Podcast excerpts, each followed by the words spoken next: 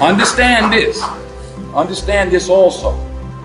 You have these dreams, and as Kenny said, dreams without goals remain dreams, just dreams, and ultimately fuel disappointment.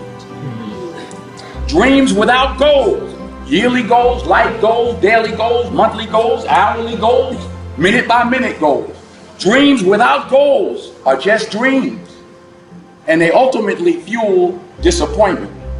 Goals on the road to achievement cannot be achieved without discipline and consistency. You understand? Between goals and achievement are discipline and consistency. I pray that you all put your shoes way under the bed at night so that you got to get on your knees in the morning. Eh.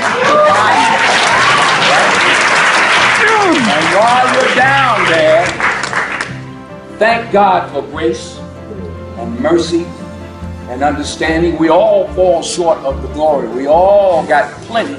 Just if you just start thinking of all the things you got to say thank you for, that's a day. Right?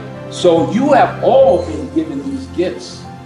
We have a little boy in our show we're doing Raisin in the Sun. And he we have a circle, we pray every day.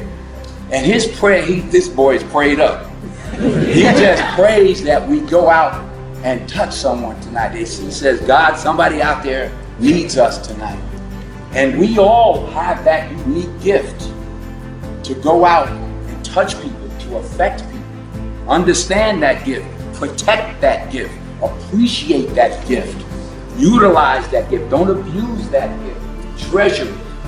You have it, you already have it. And finally, I'll say this you'll never see a U Haul behind a hearse.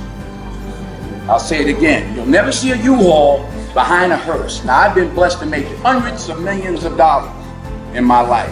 I can't take it with me, and neither can you. So it's not how much you have, it's what you do with what you have. And we all have different gifts. Some money, some love, some patience, some the ability to touch people. But we all have it use it, share it. That's what counts.